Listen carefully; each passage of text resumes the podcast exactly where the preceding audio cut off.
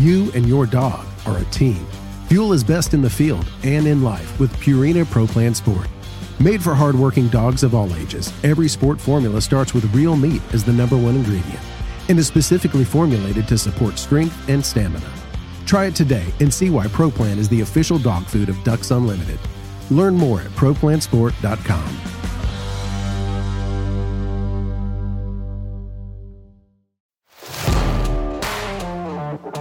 Welcome to the Ducks Unlimited podcast, the only podcast about all things waterfowl.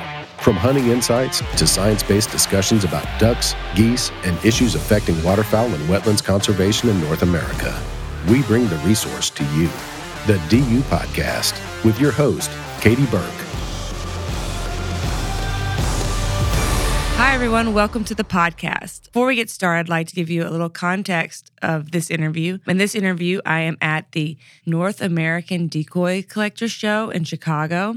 I'm interviewing Rick Sandstrom, the president of the North American Decoy Collectors Association. And at this show, for the first couple of days, there's room to room trading amongst collector, decoy collectors and waterfowl, artifact collectors, literally hotel room to hotel room, floors one through six. And then it's followed by an auction by Guyette and Deeter and a two day open showroom for the public to come and buy and collect decoys as well.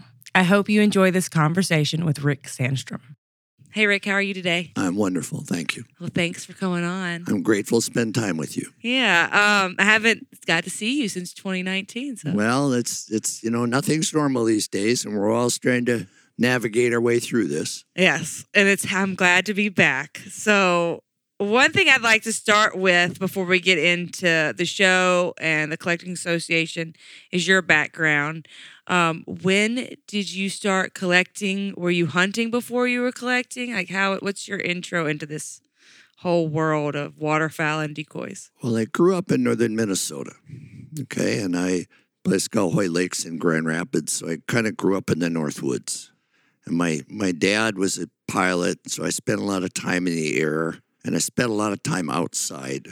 Uh, but my real first immersion into this whole world that I've been so fascinated with is first of all, when I was up flying, I would be up in the air with the ducks and the geese. Yeah. So I'm moving around in Minnesota and Ontario and different places. So I sort of was fascinated watching their flight and what they do and how they just seem to know where to go. But then when I was 12, that was my first opportunity to go to duck camp with grandpa and my dad. And it was a great experience because I had to save my money for my paper out and buy a gun. And I got to be sick from school because we went went at noon on Wednesday for the opening. And so I went to duck camp and and and it, it was sort of a tradition. My grandfather was a farmer, but he hunted to have other protein, and it was a tradition to go to duck camp. My dad had, had gone there, and so I got to go when I was 12. that I fell in love with it in that first trip because I was outside doing a lot of things I want to do, and I saved from the hunting trip. I saved a decoy that my grandfather had carved, and I still have it. Oh, so your decoy and hunting kind of yeah, all uh, in one. Yeah. So so I I so I grew up in northern Minnesota in a small town. We were the first residents of the town as a family. So I spent a lot of time outdoors, and so you know this was it. You know I spent time in float planes, and I spent time hunting grouse and out. And of course, there's a lot of lakes in northern Minnesota, so we spent a lot of time there. And um, the place that I got introduced to is you know Pelican Lake up by uh, Cook. And what's unique about it is, is there are celery beds and wild rice there, and the canvasbacks would come and the bluebills, and so it was, you know, really pretty special. But you know, when you're a kid, everything's sort of new. Yeah. Right. Yeah. But it was a it was grand my grandfather's carving that attracted to me. And, and so that's kind of what got me started. And so, you know, from northern Minnesota, I, I, I, I grew up, got out of high school, went to the university, ended up going in the army, flew helicopters, moved all around the world, you know, but I loved to go duck hunting. And so I went duck hunting in a lot of different places. And I was interested to you know, because I was flying and moving around the world, I was interested to see them in Europe, to see them when we went to South America, to Mexico, different places. So they were, they were everywhere, you know, and so so I sort of have been. This has sort of been a part of my life. Yeah. So this is off topic, but I was just curious. With hunting, like overseas and different places, what would you say are like the significant differences in the like hunting ducks in those areas Yeah, like, yeah, compared to yeah. what we're used to? Yeah, our culture, okay, and our country is very special about that because we grew up as our country was evolving. All this was a part of how you fed your family, where you lived. If you're on the prairie, I mean, it was all part of. Everybody had a gun because they were, you know, trying to make their way in the world. hmm It's not true in any other place I've ever been. So, so you know, for us, it's a part of our culture. It's a part of who we are and how our country has evolved and developed and all of that stuff. So, so in other places, like it's a thing that royalty does, and it's not necessarily available, and they don't have all the the natural resources and the capability that we have, and so it's unique Yeah. and it's a part of our culture, hmm you know, and it's sort of evolved all along. And the decoys are just a part of what do I need? What are the tools that I need to sort of do this? Right. And so, but it's evolved, you know, as our country has evolved and, and sort of things have evolved. And, and you know, I, I guess the thing that I would say the most that I would think about is that we have tremendous resources in our country, more than any place else, but there's also a tremendous amount of pressure on them. And so that pressure from the evolution of our society and how things are going creates a lot of, you know, pressure on the ducks and where they live, how they operate. They've adapted, you know, but but you know, so so you know, I spend a lot of time on habitat. You know, it's really important. You know, when you look around, the ducks can't live a lot of places, and by the way, neither can people because it, it's not all that hospitable, hospitable too.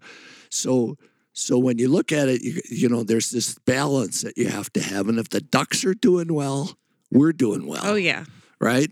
And so, so if you pay attention to that, you can you can see when the balance is right, they thrive. They they they they they, they thrive, you know, and they but they can't live in a parking lot, right? So Yeah, you mentioned a wild celery, like you hunted over. Well, that's like not really. we can't find it. It's not. It exists anymore. Yeah, and and then the wild rice that we we had up there. I mean, we I still get wild rice from the Indians. We the Indian reservation is right where we hunted, and the wild rice is still the native wild rice is still in northern Minnesota, but it's it's it's all being challenged. Yeah. Right. And so you know the trick is where's that balance, Right. right? And we're working on it every day. Yeah, yeah. So- Well, we have to. we have to. I mean, you know, the reality is that it's kind of this way. You know, I, I flew in combat and it was challenging. And, you know, I love our country. And our country in the world is a really special place, resource wise, and our culture and our people. I mean, it's a special place. And we've been able to do a lot. And, but, but the challenge is never ending yeah. and that you have to you have to be thinking that you have to be a better you each day and you have to figure out how to make the environment better because if you make a better world then you have a better life Right. and if we can make this world for the where we can live in harmony with the ducks and all that's associated with it then then i think we have better balance Right. And it has to have that balance, which we're seeing more and more today. so so with that okay Yeah. then then so what about this organization that I'm a part of and what what is it all about and so it, it started Mid- as Midwest Decoy Group in 1966 a bunch of people got together from around the country and they realized that if they got together they knew more together than they knew by themselves this is exactly what DU is thinking Yeah. right?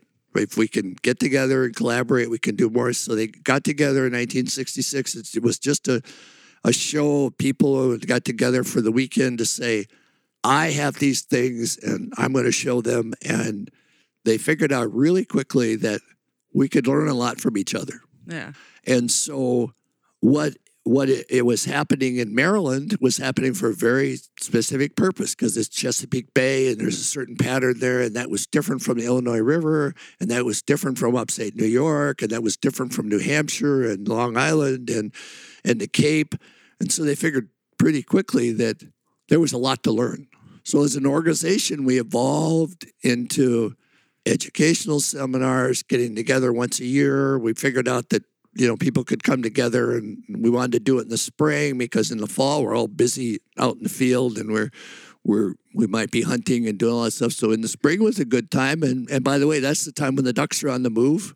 They're they're headed all up north. We see them as they come through here, and so it, it seemed like a natural. And so we've sort of evolved now since 1966. We we evolved from a Midwest focus and to be in the North American organization. We've got you know, every area represented. We have members in all the states.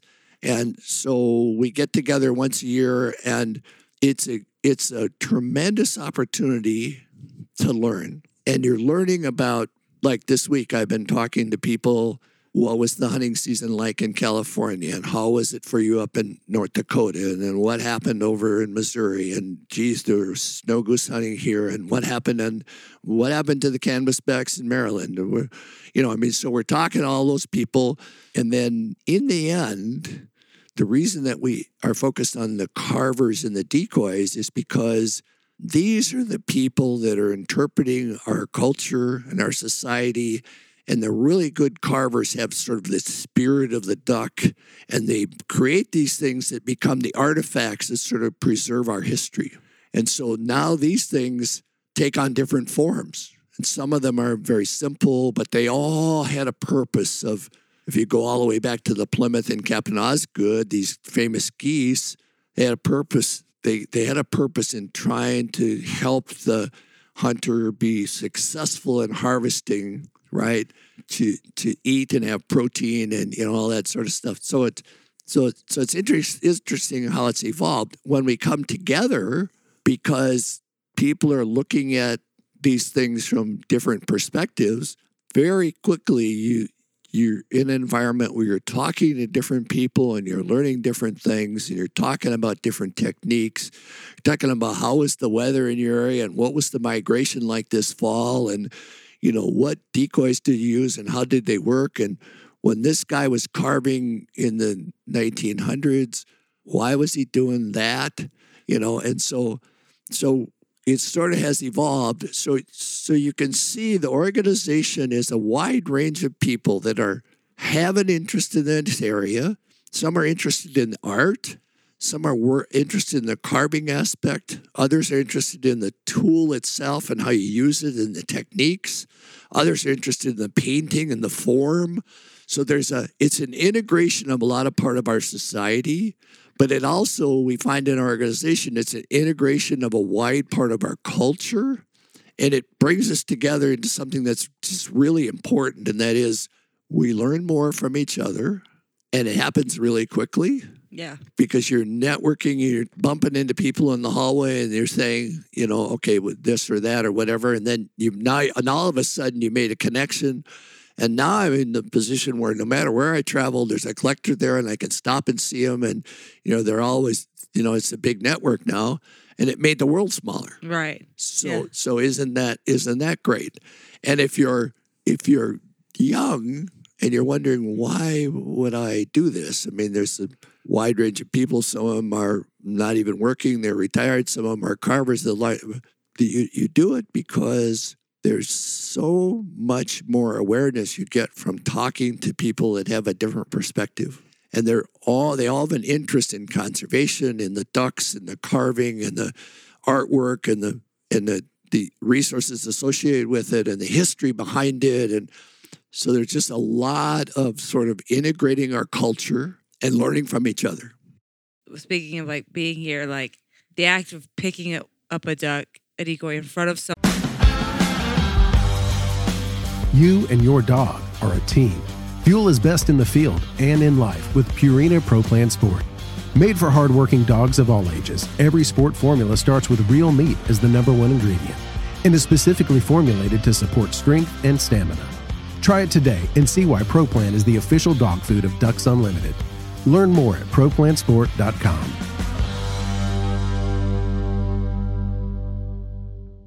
Someone who has that experience with it and letting them tell you is just vital. And you don't get that anywhere else, really. Like, Right. I have a question about why do you think the Midwest Decoy Association, why is this show and this collector association the one that grew to be to the like to be all everyone came from all over to this one? Like why? Because there's a lot of collectors associations, but this one, It's really interesting in that in the Midwest, we're pretty open. We've sort of grown in a, an environment that is sort of rich in the habitat around that. And we've always had this hunting aspect. We have these changes of seasons and an integration of a lot of people that immigrated to this area to develop the area. And our nature is to be welcoming. mm-hmm. And so, where some organizations can become a little bit tribal and that they're very focused on a very small part, and that, that's really important.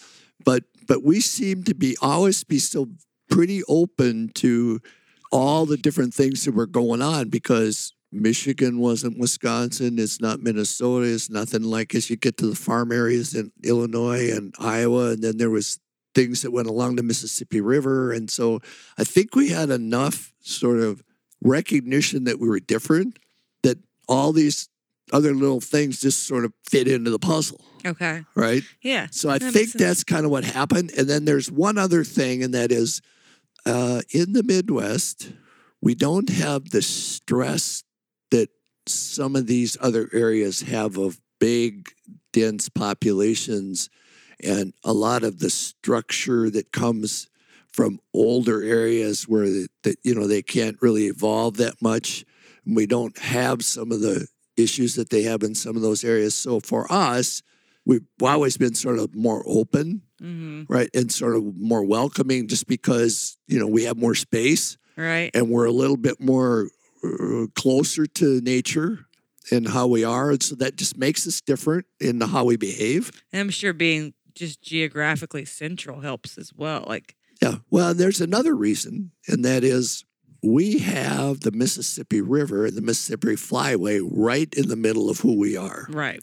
And it connects us to Delta Marsh up into Canada, and all these ducks are, and geese are coming right through this area, you know, and just so it needs, and, and then in the spring, they all go someplace to, to, to winter, and then they're all coming back, you know, and so we're sort of used to sort of that, that sort of mentality. And so, you know, we're real anxious to know what was the hunt like in Louisiana this spring because, or this later because they left here and went south. hmm And so we get a sense for what's the population like, and then we see it coming north and the, in the, how it's changed in the colors and all that stuff. And we're like, like in Iowa, the ducks will be there for a few weeks, and there'll be lots and lots of them, and they they can't. They're ready to go north, but they can't because it's still too much snow and ice and everything. So they're sort of staged there. Okay. So it seemed to be natural to stage here in the Midwest in the spring Yeah. because it because it it was comfortable. hmm I And it- never thought about that. You know, I grew up, I grew up in Mississippi, and I never think about. I mean, I know this, but I didn't think about it in that sense. Like as someone who lives here, like that they leave and then you get to have them come back because like when they come to Mississippi, they they're there and they Right. they then they leave. Like they Right. don't. It's not enough time passes between from Mississippi to Louisiana back to Mississippi. It's Right, just right, yeah. right. We have them basically for three months and then Yeah. we don't have them Yeah. anymore. Yeah. But I never think about it that way. Like you have So I, I think you know that sort of that sort of has shaped the the uh, culture of our organization, and then and then you know the fact that we sort of got this Midwest hospitality, and it sort of matches really well with what's going on with what we're doing, and we're very close to it. I mean, we don't have to travel far to hunt. I mean, it's here, Yeah, yeah, that's right? huge. Yeah. It's just here. yeah, right? So it's sort of natural. And it was here when we were pioneers, right? I mean, if you go back into the 1800s when this area was being developed, I mean, the ducks were here and it was part of the culture to feed your family. And I mean, it was all just sort of an extension of what you should be doing, right. right? Yeah. So I, I think that's a way to think about it, but it's a good question. And you know, we work hard. We really do. We work hard to to to learn. you know, and I've lived in a lot of different places. Like I know what the migration is like out in Washington State and all those areas, and Alaska and all the things because I've I've flown everywhere, and and uh, so, but but I think that's that's what really has shaped us. Yeah. And for Is a it- long time, we were the Midwest group, but we had people attending from all over the country, Right. and and and people would say, well, but it's really not the Midwest. It's much bigger than that, and we we recognized that. We said, yeah, you're right. We need to we need to we need to adapt. Um, just like we all need to do to our environment, and like the ducks have to do, you know. And so, we sort of been evolving and adapting. So, um, with that change, when you come to North America, like there's all these other smaller groups. How does that change your role in supporting them and um because they're you know obviously smaller than you, but how you like because it almost makes you the parent, like the first stop for a lot of people coming into collecting. Yeah, we need local success because that's where people live. And our our mission, you know, we say we want to discover and preserve and celebrate. But our our mission really we're we're a nonprofit, we're an educational organization, but our mission really is to is to provide the infrastructure and the framework. Our website reaches everybody. We get through all of our links to thousands of people. Our mission really is to try to raise all boats. We need everybody to be successful because not everybody can travel all over the country, and not everybody wants to. Right. But but we need to we need to we need to collaborate. We need to we we help them to promote things. We share ideas. We try to provide staffing support. You know, we're really trying to, you know, if you will, provide the umbrella, set the policy, have the framework, let our website be free flowing.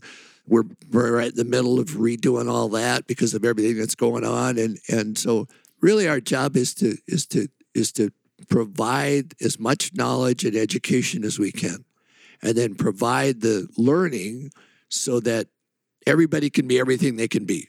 Right? That's what we need. Yeah. I mean, I mean that's what we need in our society. Yeah. We need people to recognize their individual, who they are, what their talents are. And then, in order to make the world better, they need to go be everything they can be.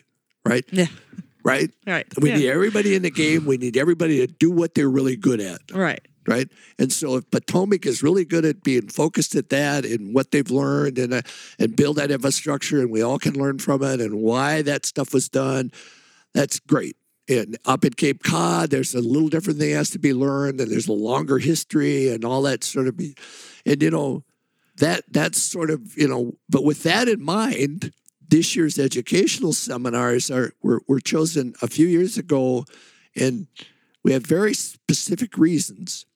In the early 1900s, when these these two areas in the in the fish decoy area, it's it's, it's Peterson, Oscar Peterson, and the decoys it's Elmer Crowell or Kroll, depending if you're from the Midwest or from the Cape. But there was something going on then for the in that world, and that is they were moving from market hunting and making their living hunting ducks. That was changing. There was a world war that was going on. There was a Spanish flu that was going around the world. There were a lot of forces that were reshaping things. And these carvers emerged with a lot of talent and this sort of understanding of how to interpret the duck and the and, and the environment and all that stuff. And they they're they're noteworthy. So there's a lot to learn from that. But it also helps to think about how history is shaping and we have to adapt. And we've got a lot of forces going on right now, like with what's happening in our world and what how it, COVID has impacted how we behave, and you know uh, all those sort of things are are things that we're dealing with. So taking time to focus on the lessons that's learned, what these very talented people have done to interpret. See, in the end, these artifacts that they create are what survives. They are, you know, they've got the spirit of the duck in them or whatever it is, the shorebird or the goose or whatever, and they're interpreting it and they're bringing that spirit of nature and the duck into what that thing is and it it ends up it um, ends up you know the, the these things end up being a big message right and as you start to handle them you begin to understand it Oh yeah. and it helps us to be more connected to our to nature because that's where the ducks are living, right? And to think more about the balance associated with all that. hmm And you know, what's interesting in that is like, I found the more I've done research and been and talked to people, like, and and then working at DU and the problems we have in conservation and with ducks, it's cyclical. It's a lot of the problems they face, we're facing again, and it continues to kind of like go on this like wheel, basically. And having these items and these artifacts around really like helps remind us that we've been here before. You know, like Right. there was the era when Crowell was around and there was it was affluent. We had ducks everywhere, but he also lived when that population dipped again. Right. And you can kind of see like the changes he made Yep. to do that. He did more decorative stuff, like Right. you know those. Right. It, you can kind of learn, and it shows us and reminds us that like we've been here before. We can solve this again. Like it kind of gives hope. I like to be hopeful about it. Well, yeah, I am because because when I think about my grandfather, okay, and I think about what he lived in, he lived on the farm, he worked for the railroad, he hunted in his spare time, you know, he, he went fishing, he did these things to take care of to feed his family. Okay. And I think about what they lived in when he was born and he, you know, and all that sort of stuff and how we live now. I mean, we've got a lot of challenges, but look, the lights are on, the air conditioning's working, we can feed our families. Oh, we're challenged, but not like they were, right? And then there's another thing to think about. There was a President Roosevelt, okay, who kind of kind of was in New York and he had health problems. He went to South Dakota, he became president, and he really, really understood we needed to think about conservation and better balance. yeah, And so that message was happening when all these things were going on, right? And that message is coming right back at us. yeah, I mean, right now, right? Wake up, wake up, pay attention. The balance is not right, yeah. right? What we do makes a difference. Oh, Right. hundred percent. When I talk to uh, when I talk to farmers or I talk to carvers, a lot of times people say, "Well, there's no ducks," and when I talk to the farmers about conservation, as I do, I do a lot of that because you know I I love to be out there, but I say to them, I say, "Well, I'm looking around your farm, and didn't you used to lie, have a lot of ducks and pheasants and things?" And they say, "Yeah," and I said, "Well, look around. You couldn't live out there." Yeah, you couldn't live out there. So how do you think the duck is going to live out there? Right? right. And so they kind of look at it, they go, I said, we got to figure this out. I mean, we got to get some filter strips, we got to do some other things, right? You couldn't live out there. The ducks can't live out there. So I think we have to adapt, right? And so once you kind of have those conversations, and and you know, when we're together, like this week when everybody's together, there's a lot of those conversations going about what are we gonna do so that we can we know that this is good for us, right. right?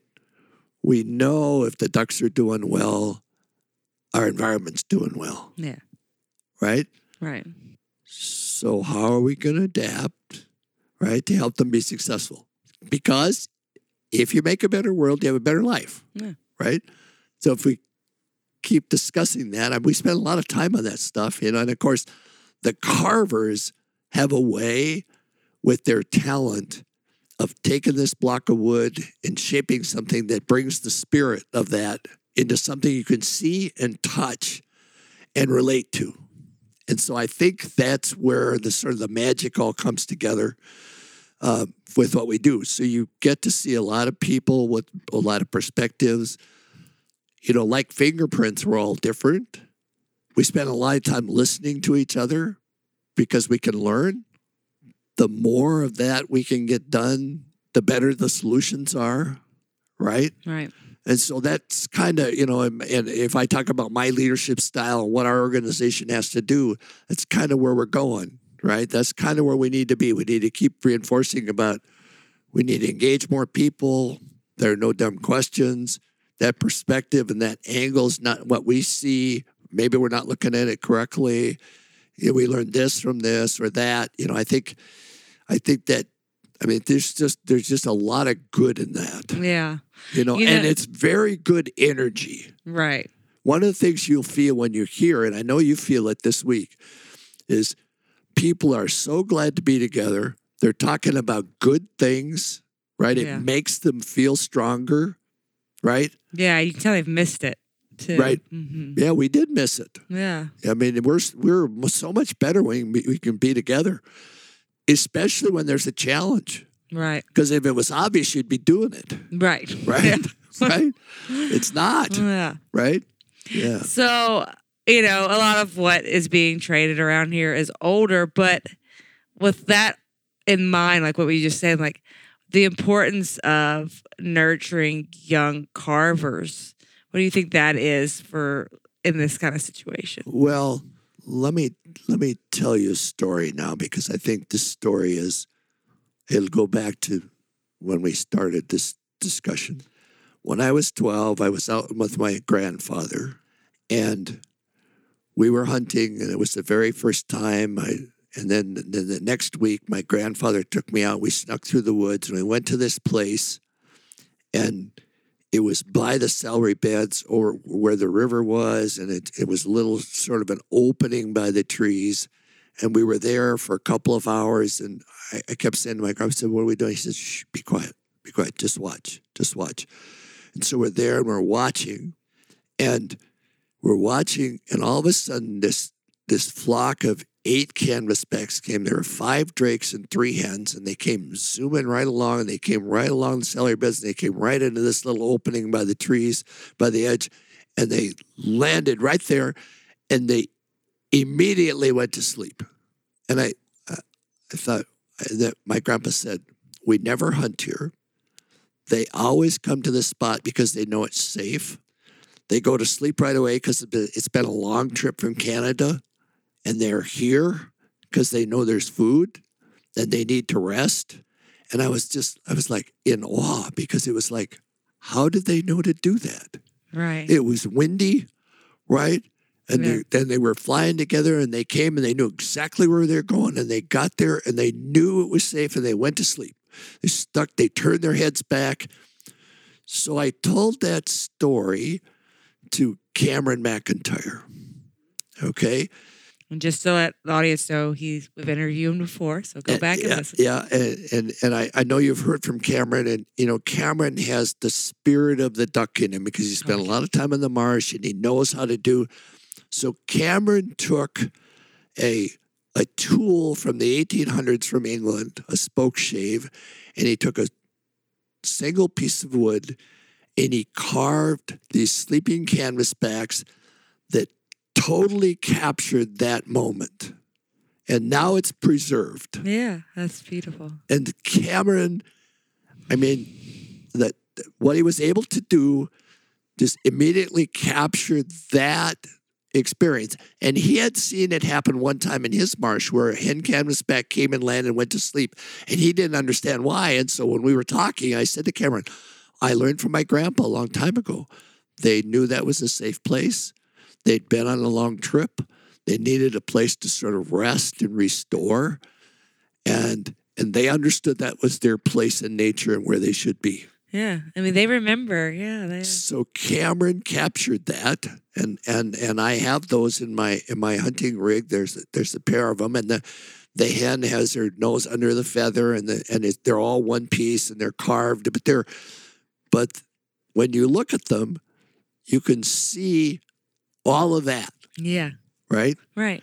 And so the magic is here's somebody who has a talent who can interpret our world into something that survives. Yeah, And it's it's it's a, it's a thing when anybody who looks at it can see the canvasback is the king of the marsh. These cans are resting in a place of peace.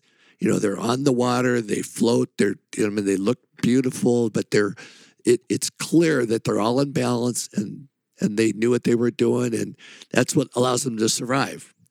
And so Cameron got all that in this carving, you know, and when you see it instantly you can see it. I'll show you pictures of it, and I'll even give you some if you want to use because you know they're they're they're wonderful creations. And the, the, I tell that story to my grandkids, and they see them, and we go to the marsh, and I don't know if they'll ever see the canvasbacks do it, but they understand the story. They have the memory.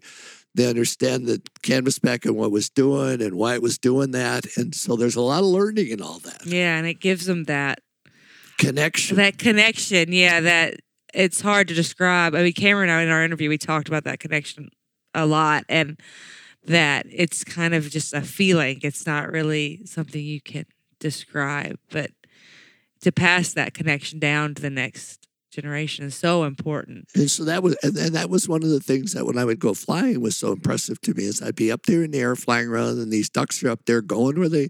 I mean, I needed a lot of help to figure out where to go, but they knew where to go. Yeah, that's a lucky perspective. They, I mean, they have, knew where yeah. to go, and I'd be up there with them, and they'd be flying around. Some be going this that, that way, but they knew exactly where they were going. I could see them up above the clouds, and they knew where to go. And they didn't have instruments; they didn't have anybody talking to them instinctively. They knew what to do. Yeah you know, and so so we could we can learn a lot from that. Oh, yeah, we can learn a lot from well, that. Well, that's a really. I have. I'll ask you one follow up question, but that's a really good place to kind of end. But before we go, I just want to like, is there anything that you would like to add that we haven't talked about about the show and the Decoys Collector Association that's important that our listeners know about before we sign yeah, off? Yeah, yeah. I, I think I think I think here's here's what I think. We're we're all different. You know, our fingerprints are different, our irises are different, our voices are different, our immune systems are different. We all have sort of unique talent in the world. And that different perspective allows causes each of us to see things a little bit differently. And we see that in our organization. And if you can learn to listen and recognize that other people see something a little bit differently than you do, and there's a reason, and you won't understand it because they're different, there's a lot to learn. And we see, I see that when we get together. There's just a lot for us to learn that uh, will allow us to make the world better. I mean, it does you know, because we could see our organization, the energy builds. People look forward to it all year long. They meet people they never would have a chance to meet. They learn more about the country. They learn more about our history. They learn about what's going on in business, how people are adapting to COVID, all these sort of things. There's, it's just irreplaceable to be together and to learn from each other. Yes, I think sometimes we forget in this time that we are a social animal. And we need to not just be on screens but physically in front of each other which is really nice about this because i haven't got to do a in-person interview in forever and it makes such a difference. Well and think about just think about the ducks for a few minutes. They don't travel alone. No never. They don't. They know better yeah. right? They need their community right they learn Correct. from each other. Yeah. They're paying attention to each other. They they're flying in formation. They're they know where to go and feed. If they land someplace and there's no food, they're not staying. Right. Right. They're on the move. Yep. Right. And they know they know because they pass down their knowledge. Right. I think I think there's a great opportunity for us if we could if we can listen and relax a little bit and have a little better balance. I think we can do I think we can do great things. Well, thank you so much. This was really fun. Thanks again to our guest, Rick Sandstrom, for coming on the show and taking the time to talk with me. And always thanks to our producer, Chris Isaac, and thanks to you, our listeners, for supporting wetlands conservation. Thank you for listening to this episode of the DU Podcast. Be sure to rate, review, and subscribe to the show. And visit www.ducks.org slash DU Podcast for resources based on today's topics, as well as access to more episodes. Opinions expressed by guests do not necessarily reflect those of Ducks Unlimited. Until next time, stay tuned to the Ducks.